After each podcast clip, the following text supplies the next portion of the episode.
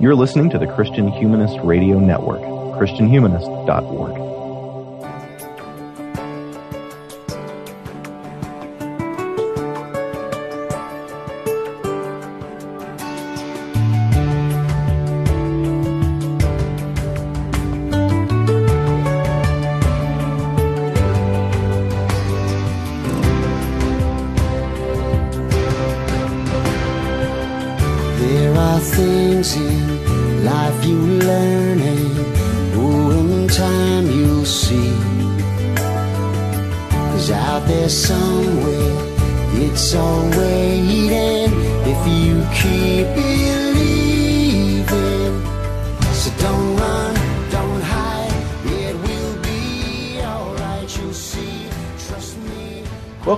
Before They Were Live, an ongoing and monthly conversation journeying through the Disney animated canon in chronological order, doing our best to play a part in a healthy ecosystem between art and criticism and fandom as we talk about these worlds full of magic. Hopefully, along the way, we enrich the viewing experience and have some fun too. Today, we're going on the longest, hardest, most exhausting journey I've ever been on with the biggest pain in the neck 2003's Brother Bear. But what would you expect from a movie in the near miss era of Disney? Brother Bear is the 44th movie in the canon, and it's kind of about a man and kind of about a bear, but mostly it's about a monster. Joining me as always to talk about it is a raging ball of brown fur, Michael Farmer. How's it going, Josh? it's, it's we're we're going here. This movie uh, is weird. yep. That, that is that is true. That's my descriptor for it. Like I just I don't I don't quite know how to how to feel about it. Um, but yeah, I so I'll I'll talk real quick about my experience with it, and then you you can share yours. I didn't know anything about this movie going in. Like I was, um, I think last month on our show, uh, Sarai is the one who informed me that Phil Collins did the soundtrack. I didn't know that. Um, I thought it was going to be computer animated, so I was really surprised uh, when it was you know mostly hand drawn um like i didn't i i knew zero you know? Um so i'm watching it. Actually the first as i was watching it when it changed from um you know it changes um screen aspect about 20 24 25 minutes in. Yeah, it does, Uh, doesn't it? yeah, and I thought that's when it was going to go to CG because I would just con- had this con- convincing thought in my mind that we were done with hand drawn animation, um, and so I thought, oh, now it's all going to be in CG, and then it wasn't. So I, I just I had the I had that all wrong because I think we've been saying since like uh, Tarzan, we were like, oh, this is going to be the peak of hand drawn animation.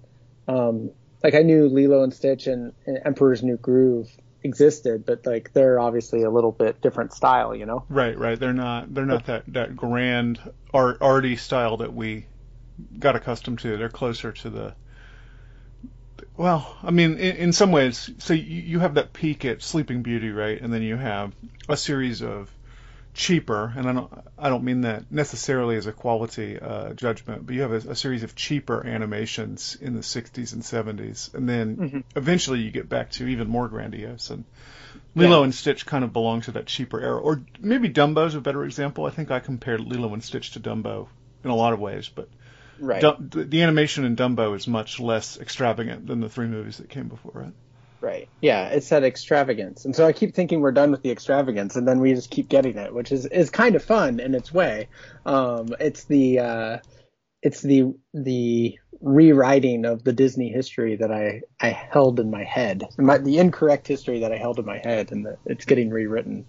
Uh, Well, I knew that I- Home on the Range was the last 2D they produced until Princess and the Frog. Yeah.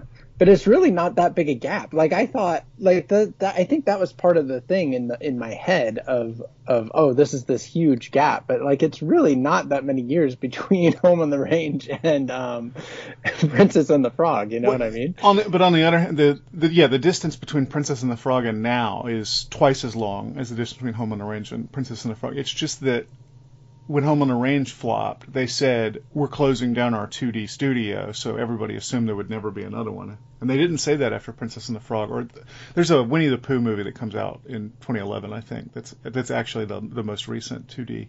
They haven't said that yet. We're not making any more 2D animation, and so I guess people don't feel like that's the last one, like they did with Home on the Range. Right. yeah. So anyway, that's that's my that's my experience with this movie. So when I watched it last week for the first time, it was it was really the first time I really went in basically blind, and I'm not only blind but misinformed in my own like understanding of the movie and how it fit in the canon. So I had seen this before. Um, I had cable when I was in graduate school, and I would come home from teaching at about three o'clock, and the Disney Channel would often be showing a movie, and I would turn it on while I made dinner and like read. I would read during the commercials and, and stuff like that. And so I, I saw it in that context, which is to say I wasn't paying super close attention, and I saw it interrupted by uh, by commercials every 15 minutes. So I, I had seen this movie before, and I remembered some things about it, but I didn't remember everything about it. And um, yeah, I mean, I didn't really like it then, and I didn't really like it this time, but I probably liked it a little more this time than then. Yeah, it's not a it's not a horrible horrible movie. No, It I wouldn't call it horrible. it's um I mean I use the term weird.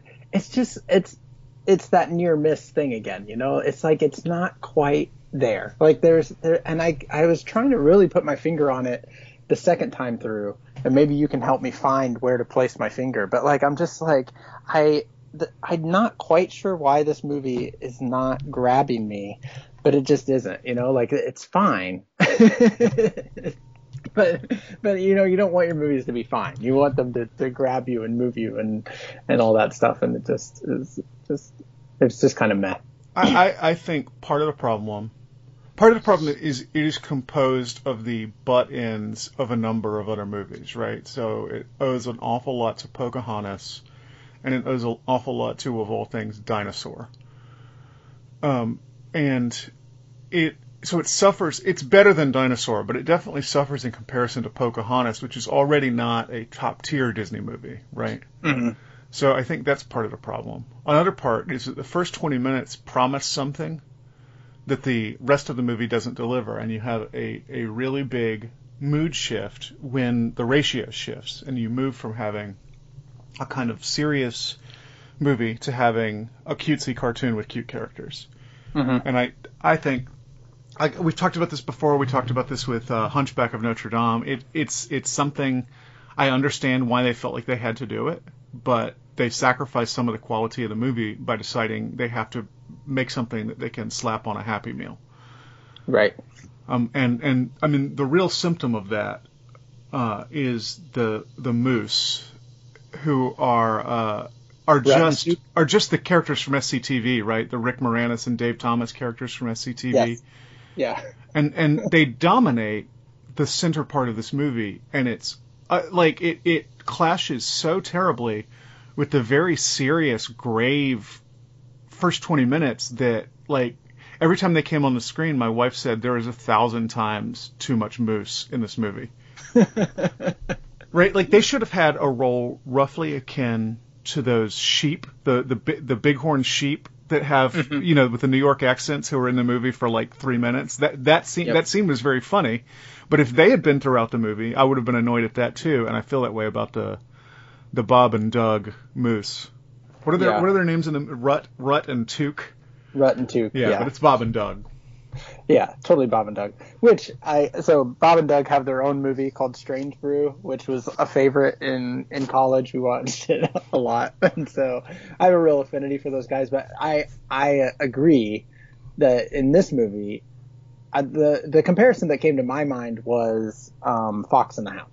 Because Yes. in Fox and the Hound, you have the same thing where you have this very kind of serious tale happening on the one hand, and then you keep having it l- lightened up, quote unquote, lightened up, with this side story of I forget who it was in that movie, Booster and Yeah, yeah, whatever. yeah, yeah. The, Uh, the two birds, the, who, the who like right out of a right out of a Looney Tunes cartoon. Yes, yeah, and I think we said at the time, like, if it was their movie, you know, like if it, it was if it was those two birds, like that could be okay. Mhm. Um, if we had a if we had a Rutt and Tuke, you know, moose movie, maybe that would have been fine. I don't know, but like, it's the I think you're right. It's the clash that doesn't quite uh, hold together, and and it and it's unfortunate And- because and- they are they are funny, but it just it doesn't it doesn't work. It's a symptom of a greater problem in the movie, which is this movie doesn't trust its audience, and you, you see that in in the fact that it won't let it be dark enough. You see it in the fact that everything that should be a metaphor is super literalized, right? So he's supposed to learn to live in his totem, and oh look, he actually becomes his totem. And there's that mm-hmm. scene um, there's that scene at the end where he's looking at the totem and then the camera pans over to Koda and it's like, yeah, we get it. Like even a child would get it. And if he didn't get it, three years later he'd rewatch the movie and get it and feel super smart for getting it. Like the movie doesn't trust us. And the, the other symptom, the other symptom of that is in the big emotional moment. This could have been the highlight of the film when um, Kenai has to tell Koda that he killed his mother, right? Like th- this, this could have been amazing, and instead, the world's worst Phil Collins song is playing over the top of it because they don't trust you to be able to pick up on the emotion, and so they have to hammer it home with music. I, I, I think that's this movie's big problem. It's not even the, the, the mood shift itself. It's the fact that the movie thinks you're not smart enough to understand the, the kind of emotional subtext of the movie. So they have to make it text. I like that. I like that criticism because I think it's I think it's accurate and I think it also um like it just explains exactly how I was feeling in this movie. It's a it's a it's a manipulation almost of emotions rather than like it's like uh we have to make sure that our movie feels this way. Um and so we're going to try and manipulate it that way through music and through whatever t- t- turning subtext into text and actually that that formula doesn't work. No, it, it really doesn't. And and I, I they seem to think it will, right? Like, I mean, the movie makers must think it will, and maybe they don't trust themselves. Like, maybe it's uh, maybe it's not less a trust of the audience, and it's uh, uh, some sort of um, you know, subconscious, like not trusting their own story that they came up with, or not trusting their own ability to to tell a story that's that's going to move people, and so they they try and pack it full of the the things that they think will work. Yeah. So, but I mean, compared to something like Bambi, right? Like the Bambi has this this amazing trust in the audience that the audience, who's you know at, at that point they wouldn't have counted on it being mostly children, but certainly children are involved. To to pick up on that that amazing moment in Bambi where Bambi is running and all of a sudden he hears the shot and the the movie just stops. Um, this movie could have done something like that with him telling Koda, but instead Phil Collins has to come on and tell us that there's no way for uh, there's no way for Kenai to get out of the problem he's made for himself. Yeah, yeah, we get it. I, I mean, that, I, I called that the world's worst Phil Collins song. It's actually not even the worst Phil Collins song in this movie, but it is the most intrusive and annoying Phil Collins song just because of the way they they they put it. And uh, r- remind me, Josh, we liked the Phil Collins soundtrack to Tarzan, right? I think so. Yeah, yeah. I'm not, I- a, I'm I- not the I- world's biggest Phil Collins fan, but I don't I don't reflexively hate him. Right. Yeah. I'll, I'll tell you, like, uh, to say something positive about Phil Collins, like, you know, he's his drumming stuff is really cool, and Yeah, there's yeah. a lot of cool drum moments in this movie as well as in Tarzan. And maybe Like, that's why they picked him. Maybe, maybe they wanted somebody who could do that that kind of um, percussion. Everybody, Yeah. everybody forgets, of course, that Phil Collins was the drummer for Genesis and a, and a great drummer. Right. He wasn't even supposed to be the singer. yeah, yeah, totally. Yeah, he comes he comes from that background, and, and he and and I think because he comes from that background, he foregrounds it in his music, which is is exactly what a drummer would do. So Right, I, I mean, right. I'm I'm I'm on his wavelength on that on that part, but his lyrics are mush. Right, right. And and and, and again, they're there's just no there's no there there on the lyrics. they're, they're just kind of inferior copies of the much better lyrics from uh, the Lion King, right? The, the the opening song in this movie is the Circle of Life. It's got the same melody. The the, the verses on I, I uh, forgive me, I can't even remember the name of the song, but the, the the verses on it have the exact same melody as the Circle of Life. Or you know, similar enough that I was surprised Close Elton enough, John didn't yeah. sue.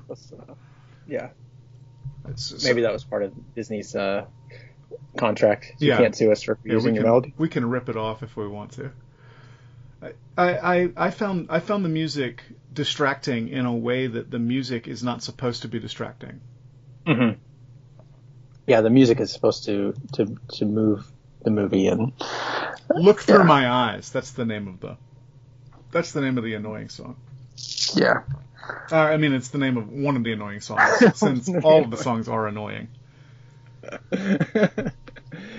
Hey, before we get too far from it, I want to come right back to the songs, but I do want to mention because you mentioned Bambi, and I actually, uh, I think they were trying to reference Bambi in a way Uh-huh. because after after Koda learns that his mother's dead, he runs off and he runs through the woods and it's snowing, which is a very similar moment to like what happens in Bambi, That's right? true. He's- Yeah, that's a good. That's a good catch. through- through the snow. So yeah, I just I wanted to mention that they seem to be referencing it. Although, yeah, Bambi I think is probably my number one of, of all the Disney animated films. You know, like I, I Uh-huh. love that movie, and it is it's this movie is so far from that. I think it's a it's an interesting juxtaposition um, that you just made with uh, you know comparing how the film trusts its audience and trusts its story between Bambi and this one. But Ba- Bambi is yeah, just so- the gold standard for not talking down to children, right? I Right. mean, and and that that's the problem with a lot of contemporary animation is it assumes kids what they what they really want is fart jokes because they can't handle any kind of emotional nuance, and I just don't think that's true. I mean, the the the decades long popularity of some of those older movies shows that kids, you know, they they're not adults, but they they have they have a nose for emotional nuance that you're not doing yourself any favors by ignoring. And and to be fair, the the best of the Renaissance films do that too, right? I mean, the the Lion King does that, I think, very very well. Um, the the death of Mufasa is like like when you're a kid and you watched. I was 12, so I was a little older than you know. I'm I'm thinking of an eight year old, but when you when I when I watched that movie as a kid, like I recognized the the mixed emotions that Simba had. He had wanted to be king, and now he was or should have been, but also that he loved his father and he was mad at himself for uh, leading to his death as he thought. Like he, he's he, he's he feels all these different things at once, and the the movie doesn't bother to spell it all out for you, and so you can um so you can do that kind of intellectual emotional labor if you want to use that word for yourself. This movie doesn't let you do that. Instead it tells you how to feel. And and it, so that, that's why I say it talks down to children. Right. And but there's a terrible irony in that, like of its talking down to children, because I feel like thematically, this movie actually elevates children. Like it's Koda that is able to bring Kenai to the point that he needs to be in order to become a man or whatever, you know, like whatever the movie calls it. He doesn't really, you know what I mean? Like, like it, his Kenai's journey doesn't happen without Koda Absolutely. and with without Koda's uh, patience, understanding. I mean, I mean, Koda is definitely leaning on him. Like, I don't want to make it seem like it's a completely one-way relationship here, but like, it's like Koda is definitely the better of the two in the relationship, right? Like, he's he's the one who's instilling some sort of virtue into Kenai right. and then uh, by the end, like it's his uh, his willingness to forgive Kenai, and then also to potentially sacrifice himself. Like he has to face his biggest fear of you know the monster, the hunter, uh, and attack um, Denali in order to save Kenai. It's you funny. know. It's funny that you also call him Denali, which um, which is the mountain uh, that used to be Oh, called. sorry. I, I called him that throughout the movie. His name is Denahi. yeah.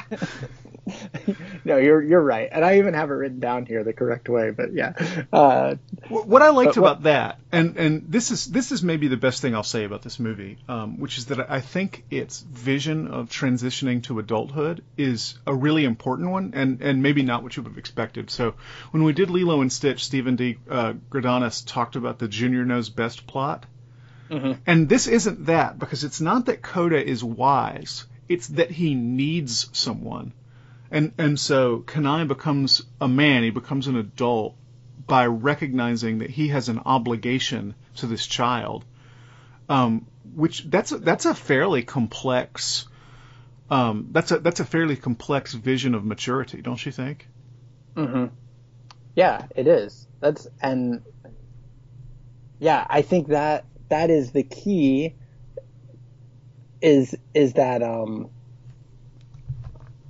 that that need for one another. You know, like the need, the Koda's recognition that he needs someone, and then Kenai's recognition that actually needing to be needed. you know what I mean? Right. Is is a crucial part of of yeah of maturity. Needing to be needed, I think, is a, a, a crucial part. So I did like that, um, and I, I liked that he when when the shaman gives him his totem and tells him that the guiding virtue of his life is going to be love, and he he acts like that's not masculine enough. I I really appreciated that journey, and that that Mhm. seems that seems like an important um, an important message to send out into the world. But again, that's that's another example of the first 20 25 minutes of this movie promising something that the rest of the movie doesn't deliver because it becomes a cute cartoon. Right. Yeah. Yeah, the first 20 25 minutes of this movie are really are really good, I think. Maybe not really good, but in comparison with the rest of the movie. Like I like how you're saying it. Like the they're they're they're promising something. Like there there is definitely a promise in those first 20 25 minutes of the movie. That is lost in the in the second act. Or this the second two thirds. So, I mean, the best thing I'll say about this movie, since we've been dumping on it for a while, the the best thing I'll say is that this has to be the peak of 2D background animation. Mm-hmm. Like the, the, the backgrounds in this movie are just amazing. The snow in particular, the snow like sitting on the trees and stuff, looks like real snow. And maybe it was done 3D and that's why it looks so good. But uh, like the the background animation is just, or it's not even really animation, is it? It's it's it's still is just unbelievably good. Um, and and you like this is something we've been talking about since the very first episode because one of the big innovations of Snow White is that multiplane camera, so they can they can do these really elaborate artistic backgrounds. Well, I think this is the fulfillment of the promise we got at the very beginning of the Disney canon. Unfortunately, the backgrounds are so beautiful that it makes the character animation and the character designs look very out of place because they look so much more cartoonish than the world they're in. And mm. Snow that's something Snow White understood, right? And Snow White in herself and even even the dwarfs and even the animals don't look super cartoonish the way these do. Mm. Yeah, there's yeah, you're right. There's a there's another disconnect there between, you know, uh, what's going on in the background and what's going on in the foreground. But you're also correct that the I mean the backgrounds are stunning. They they really did do an amazingly beautiful job on them. All those uh all those scenic Alaska views Right, right, yeah. Um, or North Can- North uh, Canada or whatever it is wherever supposed it is, to be. yeah, up north. Yeah. Way up there. The other the other thing, the other one that Where the lights touch the mountain. that, that- you know, I lived in Minnesota for eight years and I never did see the the Northern Lights. It's a it's a bummer. But um, the the other thing, the other one I remember is there's a there's one with a waterfall, um, and you you know um, in Snow White the backgrounds don't move. Well, this waterfall not just doesn't just move; it looks real. And and you know my understanding is that water is something that's very difficult to animate and have it look good. And so I, I really do think, in some ways, not in, in the foreground, but I think we have reached the pinnacle of 2D animation in terms of how good the backgrounds of this movie look. Right. Yeah. And um, and I agree with you that there is a disconnect between the background and the foreground, but I I don't think the foreground is like bad. No, it's you know, not like it's it just it doesn't it doesn't quite match is the problem. The problem is it doesn't quite match. But like if uh if the if there was more of a match, I think you know we would we would be saying that the because the the foregrounds like the I think the character animation itself is good. You know, like maybe it's more of a um what a, a design problem that we're that we're facing. Yeah, I think like, that's right. It's not that they're animated poorly; it's that they're designed poorly. Yeah, that's I think that's what I was trying to say. You always do such a good job of um saying what I'm trying to say. You have the insight; I just know how to express it. that is not true, but um, yeah, that's good. So yeah, So anyway, I sidetracked us from the Phil Collins music. I wanted to go back to it for a minute because I actually do like um, "On My Way." Yep, that, that, that one's that one's not bad. Yep, that was that was the one song uh, in here that I that I enjoyed, and I enjoyed the way they did it. You know, like the way like it's funny the way Koda starts singing it, and uh, is trying to stop him, and uh, Koda's doing another. Uh, you know, reference back to, to one of my favorite Disney movies. He's kind of doing the, the Jungle Book uh, walk Uh-huh. that the, the little elephant does when, when he's singing. Um, and and uh, Koda starts doing that, and uh, with the legs kicked kicked way out, you know. Um, and so yeah, that one that one I liked. That one I enjoyed. Yeah, I, agree. I agree with you. That's the that's the closest thing to a good song in this movie, anyway. I don't know Yeah. that that's going to be one that I buy and listen to, but it, it's it's it's certainly better than the other songs. Yeah. Well, one thing I will say that um, as long as we're talking about you know some of the performers is uh, Joaquin Phoenix. Is that his name? Joaquin Phoenix, yeah. Yeah, he is awesome as far as like how excited he was to be in this movie. It's weird to think about Joaquin Phoenix watching a cartoon, much less being super excited about being in one, because it's so different from his public persona now. it, it's true, but like, yeah, I don't, I don't know. I think it's, I think it's fun when actors and actresses and you know performers of, of all kinds, music and everybody's like, I get to be in a Disney movie. This is so cool. I feel kind of bad for him that it turned out to be Brother Bear, you know. But Right, right. And you know, he's a great actor now. I think he was still coming into his talent when this came out. I, he's he's not bad in this movie, but I wouldn't say he's great in it.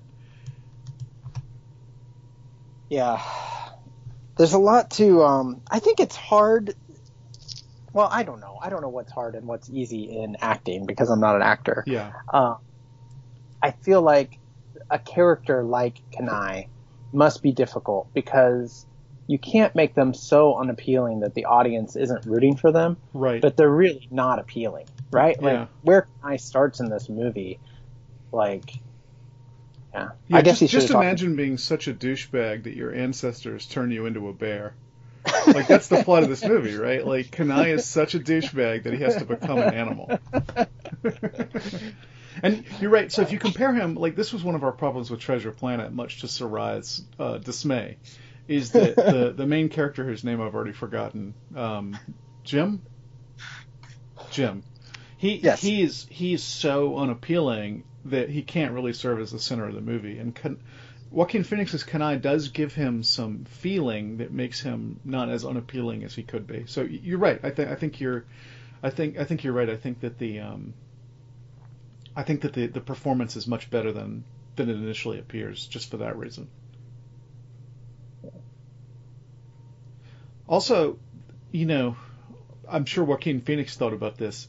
The plot involves him losing his older brother, which happened to Joaquin Phoenix because River Phoenix died of a drug overdose when um, Joaquin Phoenix was just a kid.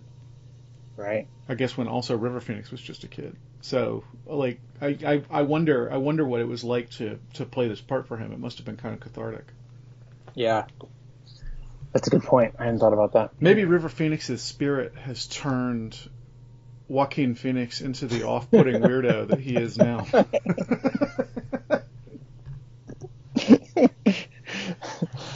It's all going to turn out okay. Yeah, maybe maybe he's just trying to teach him how to learn how to how to empathize with uh, with weirdos. Maybe.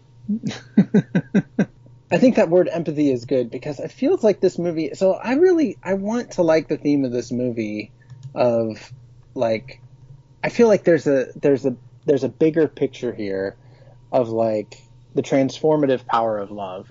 And again, the the the subtext becomes text because he literally transforms, right? And then he has to literally transform back into a bear at the end in order to show his love. But like I I feel so I feel like this transformative power of love I'm there for. But then I feel like in this movie their idea of love is not a particularly Christian version of love. It's just kind of more an empathy, you know? Like we we are all connected and we should understand that, you know, uh all animals experience life in yeah or something. You know what I mean? Like, does, do you have anything anything wise to say about that? yeah, I mean, well, at least it's better than some of the versions of love, which are are completely reduced to the erotic, right? That is true. So I, I feel like the the vision of love it has is a response to human need, or, or I guess a ursine need, and um, and I, I think that's that's not so bad. Um, you know, I, I I'm I'm hesitant when anything in pop culture uses the word love. I I, I always want them to write a a ten page essay on what exactly that term means because it's so freighted. But I, I, I think the the one here is at least one you don't see as often, which is this this obligation um, or, or as I said, response to need. I, empathy is true too, but I, I really, I really feel like the uh,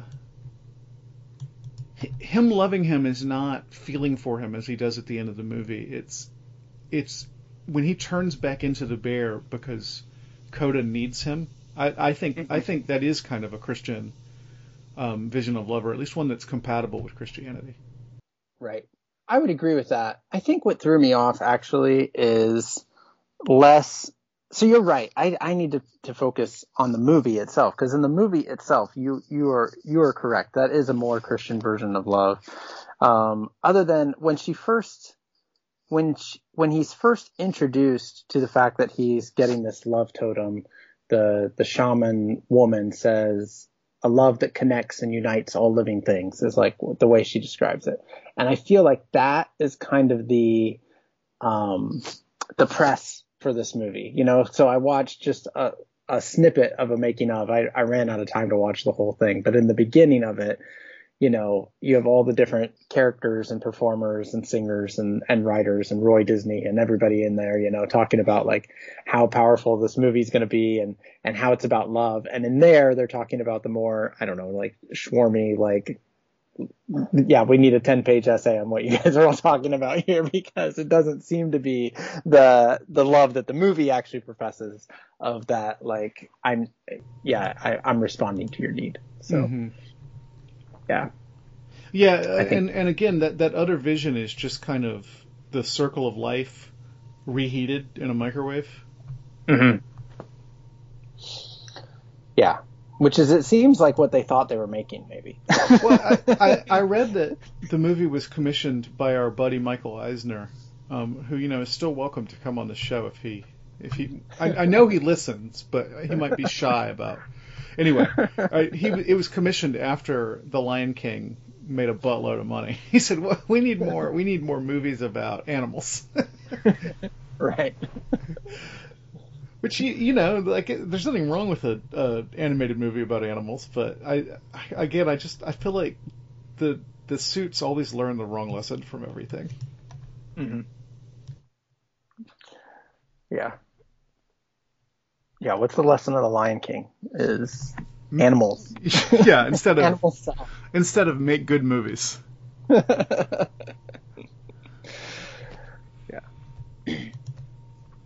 Well, Eisner won't be in charge much longer, and and you know the, the last the last few movies have been such enormous flops. The, the last few big budget movies have been such enormous flops that uh, they are going to shut down 2D animation, which is a you know that's a that's a pretty big step. Uh, the the company that essentially invented 2D feature animation is not making any more of them, and in particular, I think this was the last movie they made at Disney MGM Studios in Florida, which is also a theme park. So you used to be able to go. I remember doing this when I was a kid, and I think they were making Pocahontas when I saw them. Um, and I don't know what this was like for the animators because when I'm going to describe it, you're going to say, "Oh my gosh, what a, what a, what a horrible workplace." But you, you could you could go in the building where the animators are actually working on the movie, and you would go on a like bridge, a glassed-in bridge over the studio and look down and see uh, this is my memory and see people drawing the movie which is an awesome experience for tourists right but i can't imagine yes. what it would have been like like you couldn't pick your nose all day at work you know you yeah. certainly aren't going to goof off you're like in the zoo i i i could be misremembering this because i was a kid when i i was probably 10 nine or ten years old when I saw this, so that was you know a third of my life ago, four a quarter of my life ago. Goodness gracious, or uh, three quarters of my life ago. But um, but I that that's my memory of this. So um, I that, that this was the last movie they made in that studio, and now I think they've shut down all the. They used to have a kind of animation program you could go to at what's now called Disney Hollywood Studios, and you would they would teach you how to draw characters, and you'd go go through this exhibit where you would sing um, you would sing the bare necessities and try to s- sync up your mouth with the with the characters, and you, you would learn, which is of course not how they make uh, animation, um, but you, you would kind of learn the process of animation. I think they've torn that down to do Star Wars stuff or maybe Pixar stuff, which is a shame because that that was there even ten years ago. Uh, Yeah. But but it, it does feel like um, the the various failures of the 21st century caused them to turn their back on on what made them great to begin with. Because Yeah. because the message they got from the failure of Brother Bear was we shouldn't make any more 2D movies. Yeah, and I think we talked about this during uh, Treasure Planet that that decision actually came during the production of Treasure Planet, Yes. and not specifically because of Treasure Planet. But yeah, at this point, I mean, how demoralizing in a way, you know, to understand that you're, you know, you're you're turning off the lights at the end of of this movie. You know, I guess I guess you could work that both like two ways. Like in one ways, you could be like this. This is it. We have to make the best movie ever. But in another way, it would be like it doesn't matter. you know, like Right. whatever we do, it doesn't matter. Like this is the end. You know, they're turning off the lights on the studio when we're done. We weren't we aren't gonna have jobs anymore. you Right. know? Yeah. Or, but on the other hand, at least somebody's not going to watch you at work all day. Yeah, that's true. I wonder. That's really interesting. I wonder if uh, that being seen all the time actually did affect the quality of the movies coming out of the Florida animation studio. I also rather suspect, Josh, and I don't know. Again, I'm not hundred percent sure that's how it worked, but that is what I remember. I, I, if if that is indeed how it works, I wonder if they might have cycled animators in and out of that room. You know what I mean? Oh. like like most of the time they weren't actually working in there. right. That's what I would do if I were running that exhibit because I, I just think it would be horribly distracting to have a bunch of tourists gawking at you while you did your job. It'd be kind of like teaching. Yeah. it's a cool concept, though. It really on the- is. I mean, yeah, on the teaching. I mean, because you're really in. So this is one of the things that I like about watching the behind the scenes features and stuff like that, and just being kind of an animation nerd in in general is it really humanizes the whole process. You know, it's like there's a there are people who are working on this and are making this. You know, like when you when you watch the movie because it's all hand drawn and cartooned and or CG or whatever it is. You know, um, mostly CG these days. Like you can almost forget the the human element behind it. You know what I mean? Um, but then like seeing seeing the actual people and ta- like seeing like there's a real craft to it and then I I think there's a there's something inspiring about that and also potentially inspiring for people who want to pursue that as Right. a as as a career you know like Right. oh th- this is something you can do you can you can draw for your whole life you know um Well, the, and- the, and the exhibit they had where you could go in and they would teach you to draw the characters was just so much fun. Um, for someone like me who has very little uh, artistic talent to, to come up with something, I remember when we went, we did Scrooge McDuck, and it you know it wasn't a professional quality Scrooge McDuck, but it looked good enough. And and like that was neat. It was neat to think about. Oh, you know, these movies come from nothing mhm. and and and they create these characters that look so lifelike and you know it takes billions of pages uh, over uh, you know with 150 people drawing for five years or whatever. So yeah I, I think that was a really cool program. Um, and I, I wish I mean I, I don't know how to do it with CGI because it'd just be a guy looking at a computer. Yeah. Um, so I, I guess they couldn't do it anymore anyway. But gosh that was a that was a cool that was a cool thing. Well, speaking of humans making art, there there is that moment in the movie too where the um the uh you know the the cave art, I guess it's not really cave art, wall art, you know, is kind of highlighted in this movie a couple different times. Um which is kind of a just an amazing I mean, the, in the movie, it's it serves its its purpose, but I just mean like in general, like that we have art from humans dating back, you know, tens of thousands of years or ten thousand years or whatever, you know, however old the oldest cave paintings that they found is now. Right in Lascaux. Have you have you ever looked at the Lascaux paintings? Uh, not not with any sort of rigor, no. They're beautiful, and they're not just beautiful. They're not simplistic. Like there's there's layers of colors, and like they're they're really amazing. Um, and and the the thing you see in the movie where it's hands, that's a Mhm. that's a real thing in the Lascaux paintings. So you, you you actually have the handprints from these people who lived tens of thousands of years ago. It's Yeah. it's really cool, and I, I thought they they reproduced that very well in this movie. Yeah. It's really cool and it's like so um you know, I just I read recently I read um uh The Anthropocene Reviewed Uh huh. by uh, John Green. It's his it's his new book of essays that just came out. Um and he talks about the uh pronounce that word for me again because I'm going to pronounce it wrong. The- Lascaux. The, yeah, the Lascaux paintings.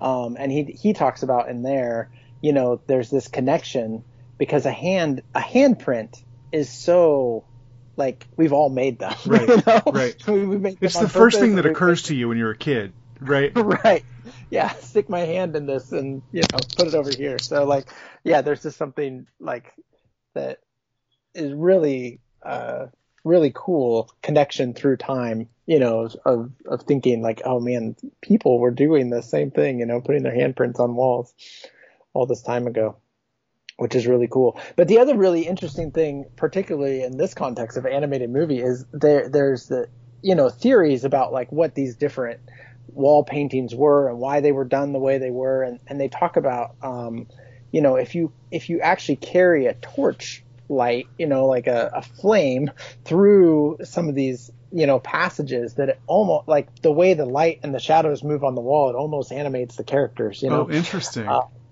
which is kind of uh, a cool idea too. Um, Have you the- ever read Chesterton's The Everlasting Man? You know, it's on it's it's way up high on my current like to read list, but I've never I've never actually read it. Because he, he talks about these Lascaux paintings, and I wanted to I wanted to read what he says. Let me turn on my light so I can actually see it. Um, so he's talking about people who are who are making these wild speculations about the people who made these paintings that oh this was some sort of primitive religious ritual and you know the caveman knocked women on the head and dragged them back to his his cave. And and Chesterton's really annoyed by this because of course it's all speculation. Um, and let's see he says uh, that that moral is something much larger and simpler, so large and simple that when it is first stated it will sound childish, and indeed it is in the highest sense childish, and that is why I have in this apologue in some sense seen it through the eyes of a child. It is the biggest of all the facts really facing the boy in the cavern, and perhaps too big to be seen. If the boy was one of the flock of the priest, whom uh, I think I think these paintings were discovered by a boy and a priest who were who were going through the caverns, it may be presumed that he had been trained in a certain quality of common sense, the common sense that often comes to us in the form of tradition. In that case, he would simply recognize the primitive man's work as the work of a man, interesting but in no way incredible in being primitive. He would see what was there to see, and he would not be tempted into seeing what was not there by any evolutionary excitement or fashionable speculation. If he had heard of such things, he would admit, of course, that the speculations might be true and were not incompatible with the facts that were true. The artist may have had another side of his character beside that which he has left, which he has alone left on record in his works of art. The primitive man may have taken a pleasure in beating women as well as in drawing animals. All we can say is that the drawings record the one but not the other. It may be true that when the caveman's finished jumping on his mother or his wife, as the case may be, he loves to hear the little brook a gurgling and also watch the deer as they come down to drink at the brook. Those things are not impossible, but they are irrelevant. The common sense of the child could confine itself to learning from the facts what the facts have to teach, and the pictures in the cave are very nearly all the facts there are. So far as that evidence goes, the child would be justified in assuming that a man had represented animals with rock and red ochre for the same reason as he himself was in the habit of trying to represent animals with charcoal and red chalk.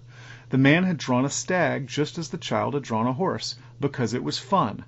The man had drawn a stag with his head turned as the child had drawn a pig with its eyes shut, because it was difficult. The child and the man, both being human, would be united by the brotherhood of men, and the brotherhood of men is even nobler when it bridges the abyss of ages than when it bridges only the chasm of class. So I, I think this movie got to some of that because I, I think I think you get the pleasures of leaving your handprint on that wall, and it, it is part of a of religious ritual in this movie, but it goes beyond that, and also the wild pleasures of looking at it, which you get um, you get when Kenai and Koda stumble across that wall two thirds of the way through the movie. The, this this kind of amazement and wonder they feel in the face of this artistic achievement, which is you know really pivotal. Yes, absolutely pivotal. The transforming power of love, but also the transforming power of, of art. Right. right. Yeah. And the fact that they are these very um, complicated uh, drawings, looking at much simpler drawings. Although I, I, really, if you you could just Google Lascaux paintings and, and look at them, and and they're, they're primitive compared to Brother Bear. I agree with that, but they're really they're not as primitive as I would have expected them to be. They're, they really show a, a great artistic sense. And it's no it's no surprise that in the early 20th century, those those paintings and other quote unquote primitive artworks are a big inspiration to the Cubists and uh, you know Picasso and Matisse and people like that. It, that doesn't surprise me at all because they they have the same sort of apparent simplicity as those, but actually they're they're they're very um, uh, they're very sophisticated in in their way. Much more sophisticated Right. than you would expect from people drawing on caves. Let me put it that way. Right. I think it was Picasso when he saw those paintings said, "We have invented nothing." Right, right, and there's some there's some real truth to that. I I, I would really if if our listeners don't know the Lascaux paintings, it's L A S C A O uh, U X, Lascaux. I, I would I would really you, you can see almost all of them just by googling. Yeah. So I, I really appreciated seeing that part because I had just taught that Chesterton passage in in my Western Civ class because I'm trying to teach them not to speculate too much about things we don't know anything about. Mm-hmm. Um, and and so I, I appreciated seeing those those paintings. Yeah. I'm glad you brought Chesterton into this because I've I've recently been been delving a little more into him, and I I, I really like Chesterton, so that's cool. and I guess I should put in a plug for our our our, our non friend, but wish he was a friend, uh, Matthew Milliner. He's got a new book called uh, The Everlasting People, where he kind of takes those ideas of the everlasting man and applies it to um, native Inuit peoples in America. So, because I guess Chesterton never had a had a chance to do that himself, and so Oh, Matthew. Milliner's kind of taken up that that task, and so he's got a series of lectures on YouTube you can watch about it, and then he's also got a book coming out. So I know that you're a big uh, Milliner fan. that yeah, that ties it all together, you know. Chesterton and the, the our, our Inuit setting here and everything. So. All right, um, so I got a couple things I don't like about this movie. Just a couple, huh? okay, um, but here's the biggest one. Every single character in this movie, whether they're on the screen for like a second or like are the main character, rolls their eyes at some point. It's true. Yeah, that's, I, I didn't even think about that. So many eye rolls in this movie. I don't know if it's actually every single character, but it is a lot. But to be It's- fair, it's- I rolled my eyes at this movie a lot Everywhere. too. so I, don't- I don't know what the deal with that was. Why why? Number one, like I mean, I know an eye roll is kind of like a, you know, it's it's people know what it means. You know, it's it's something to pick up. Maybe it's fun to animate. Go back to the Chesterton quote. Maybe it's it's fun or difficult to animate, but it's it's so prevalent everywhere in the movie. I feel like they must have. How could they not have noticed and said, you know what? Maybe we have I don't know ten too many of these eye rolls. maybe we- maybe we should save it. Don't you think it's kind of part and parcel with uh, with Jim's rat tail and Treasure Planet? Like it's a very '90s kind of disaffected um, thing. Yeah, I guess so. But it's like the one that really got me is when the the mammoths are rolling their eyes at at Koda. Right, these it's like, mammoths who don't even have personalities. the only personality that they have is that Well, they do. I guess that their their show of personality is is they swoop up the the little forest animals and let them ride too, because why not? Um, everybody's along for the ride, and then they they roll their eyes. I found It's myself wondering what's in it for the mammoths. You know what I mean? To carry to carry moose on your back, that can't be an easy thing, no matter how big and woolly you are. Yeah. I, I, I thought it was interesting that they couldn't talk. I was interested in the animals that didn't talk.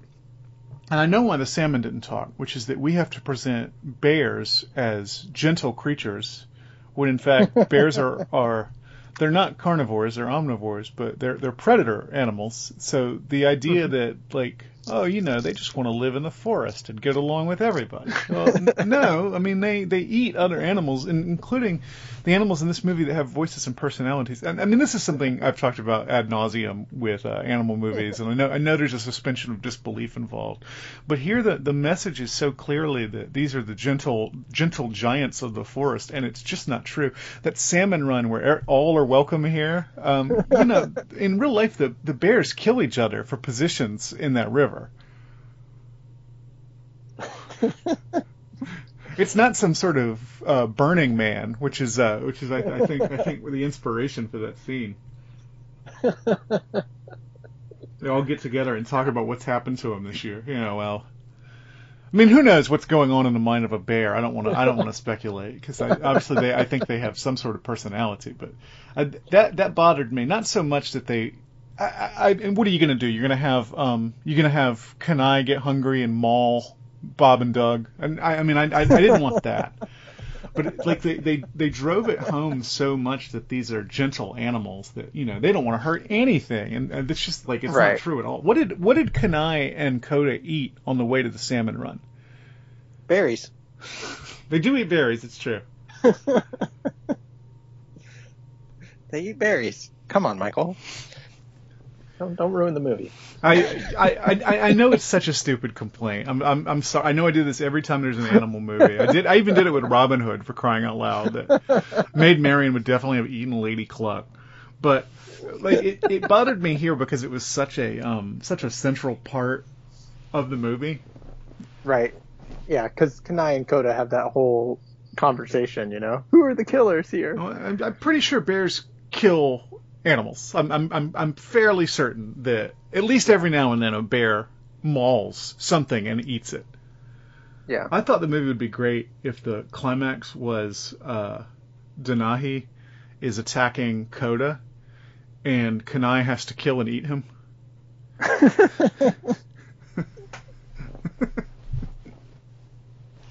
That's sick. You're sick. And then he gets a taste for human flesh, and he, you know, from that point on, he's a man eater. Brother Bear too.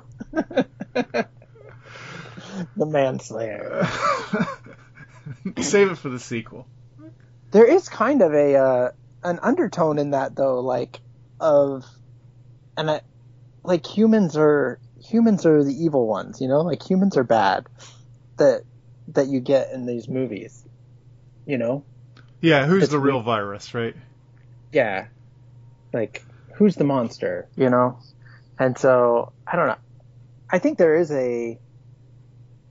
Gosh, I don't know how, how much I want to get into this just because I haven't thought it all 100% through and I don't want to stumble around forever. But, like, I, I, I see their point. Right, right. well, I mean, and what Kenai does is indefensible is probably too strong a word, but throw in the throw in the rock to pick the fight at the, with the bear is at least stupid. It's unnecessary. It's not that he kills Right. this bear even for food, or uh, certainly not to protect himself. He Right. kill he kills this bear just to kill it, and and I mean that I, I think is that that's that's not a defensible thing to do. I don't think. No, yeah, I'm in agreement. Although there. I step on Yeah. a lot of bugs, so who am I to? Yeah. But Dana, Denahi or whatever tells him that, you know, like killing a bear isn't going to make you a man. Right. It's not going to bring your brother back. He doesn't say that, you know, but that's the idea there.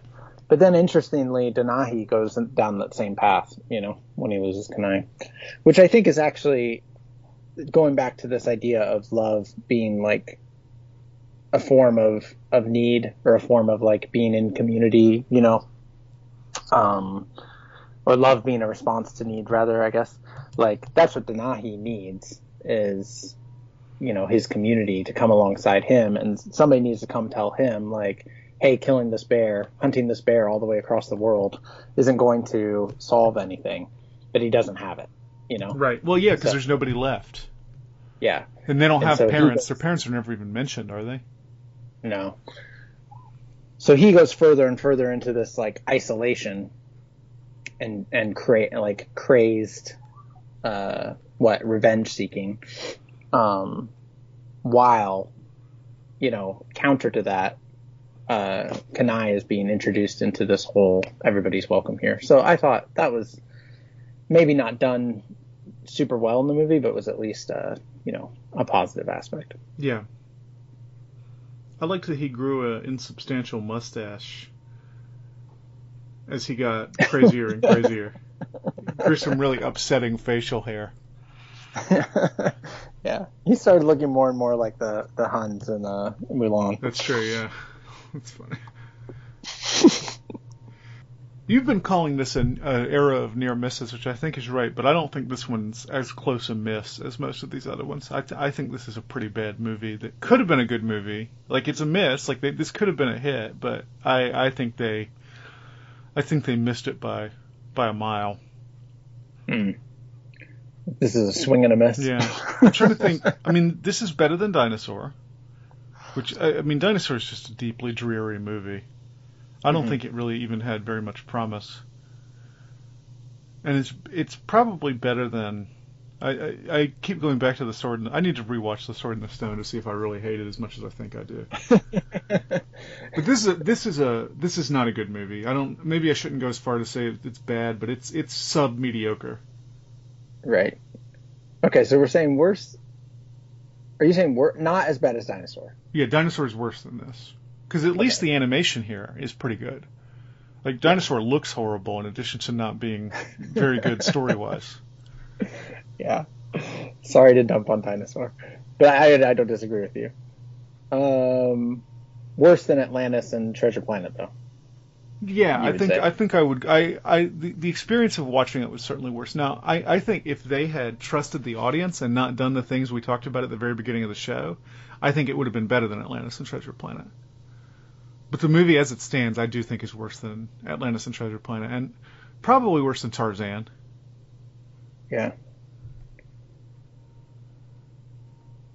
So Tad Murphy, Tab Murphy is the screenwriter on several Disney movies, and basically what you're telling me is uh, he he had a, a downhill career because he did Hunchback, and then he did Tarzan, which I think Tarzan's worse than Hunchback, right? Absolutely. And then he did Atlantis, which is worse than Tarzan. The script of Atlantis is probably better than the script of Tarzan, though. I think the things that made Atlantis bad had less to do with the screenplay. yeah, and then he did Brother Bear. So And that was his last Disney then- movie, as I see. He wrote Yeah. Be Cool, Scooby Doo, yeah. so which, for all I know, is the best Scooby Doo property ever. Hey, it could be. I'll probably never find out. You know what I mean? Well, Michael, I was just about to pitch to you. What if we do all Scooby Doo related? Just do every every Hanna Barbera property. single- well, that would take forever. I mean, we would we, we would have to do every every week instead of every month, and I still don't know if we'd make it in our lifetime.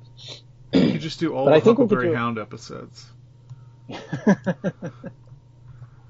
The you know the problem with all those Hanna Barbera properties is every single episode is exactly the same. I, I guess that's that true. Like the Jetsons and the Flintstones, they have actual plots, but like every Huckleberry Hound episode is the same. Every Yogi Bear episode is definitely the same. Yeah. And they're fun, but I mean, Wacky Races is the best. Or we could do every Wacky Races episode. We could do that in a, Oh, in like two years. yeah, let's do Of course, that. it's always the same too. Dick Dastardly cheats to get ahead, and then it backfires on him, and Muttley laughs at him.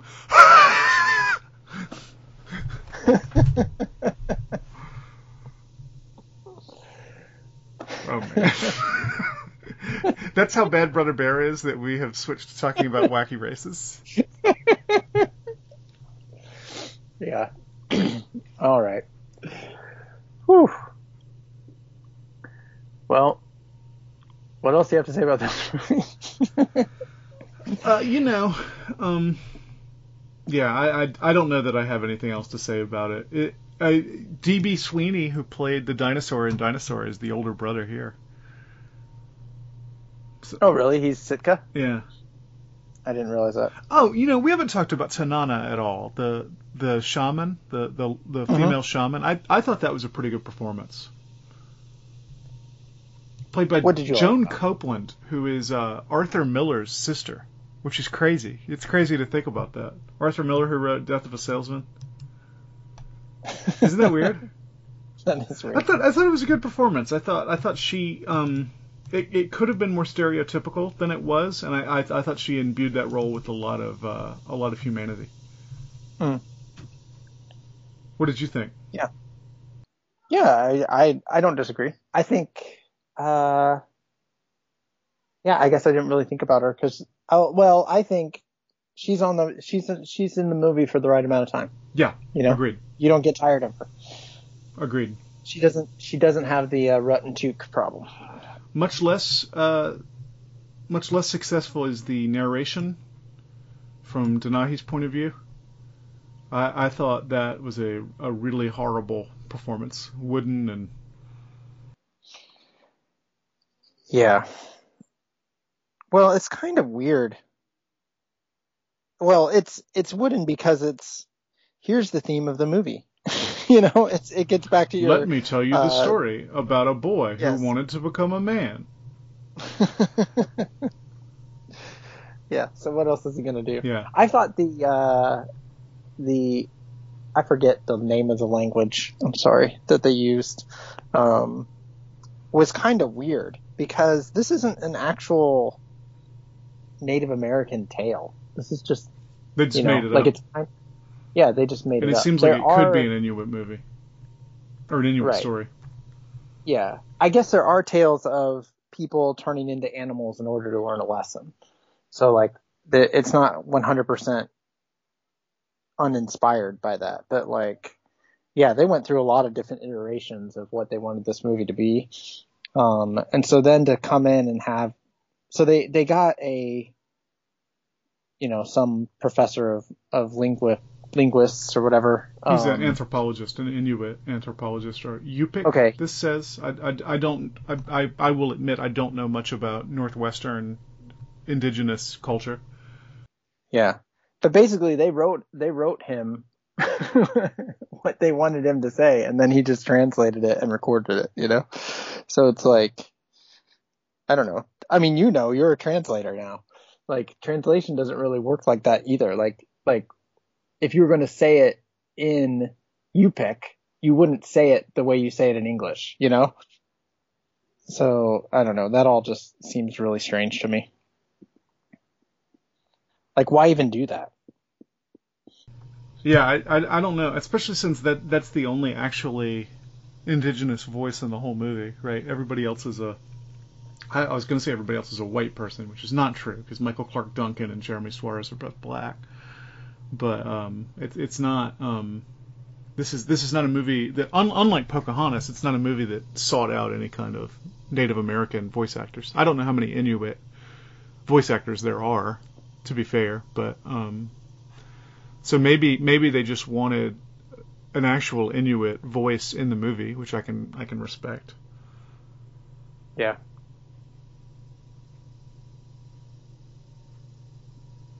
So. Yeah.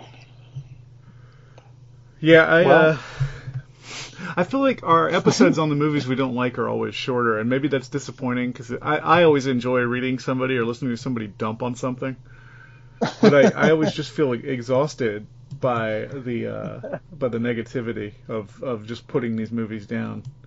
So we never go for an hour and forty five minutes when we don't like a movie. Yeah.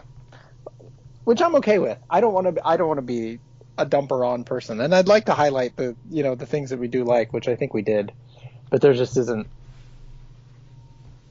There just wasn't as much to to highlight, unfortunately. How'd you feel about Koda? Were you? uh I didn't hate him. Was he too? Okay. I didn't hate him. I, I was That prepared what- to. I think I hated Bob and Doug so much that you know what I mean. Like I, I think I exhausted my my hatred on them, and so I thought I was going to dislike him, I th- but he he ended up being a, a better character and a better performance than I was afraid he was going to be. Yeah. Played by Jeremy Suarez, who I guess was in the um, Bernie Mac show. Yeah, I don't know anything about. I his voice sounded familiar to me, but I when I looked at his uh, you know accomplishments, I, I don't know what I would have recognized his voice from. I've never seen the Bernie Mac show. Me neither. All right. Well, Michael, what are we doing next month? Home on the Range. Home on the Range. Another uh, North American set movie, huh? Yeah, I, I guess it's uh, With animals. it's like a Wild West movie, but it's all animals. I guess I don't know. I, I really don't know anything about it except that k.d. lang sings one of the songs. All right. So and and that it's the last. It was the last. Uh, The last traditionally animated Disney film. Yeah, before they shut down the program. So I guess we'll find out next next month whether it's uh, whether it's any good or not. Yeah, I guess so. Oh man. I am not optimistic. Yeah, me neither. but maybe we'll be surprised. There's always that chance. All right. Well, please join us then. Um, our press liaison is Christian Philippic. We're on the old interwebs at beforetheyWere.live and christianhumanist.org. Please help us continue this conversation by reaching out to us at beforetheywerelive at gmail.com. We also want to encourage you to set your podcast players dials to the Christian Humanist Radio Network, where you'll find an abundance of new and old shows to keep you going. Michael and I know there are a great number of podcasts out there you could be spending your time on, so thank you for spending the time with us. So for Michael Farmer, I'm Josh Altmanschiffer, reminding you that if the snow's white, then it's all right. Yellow or green, it's just not clean.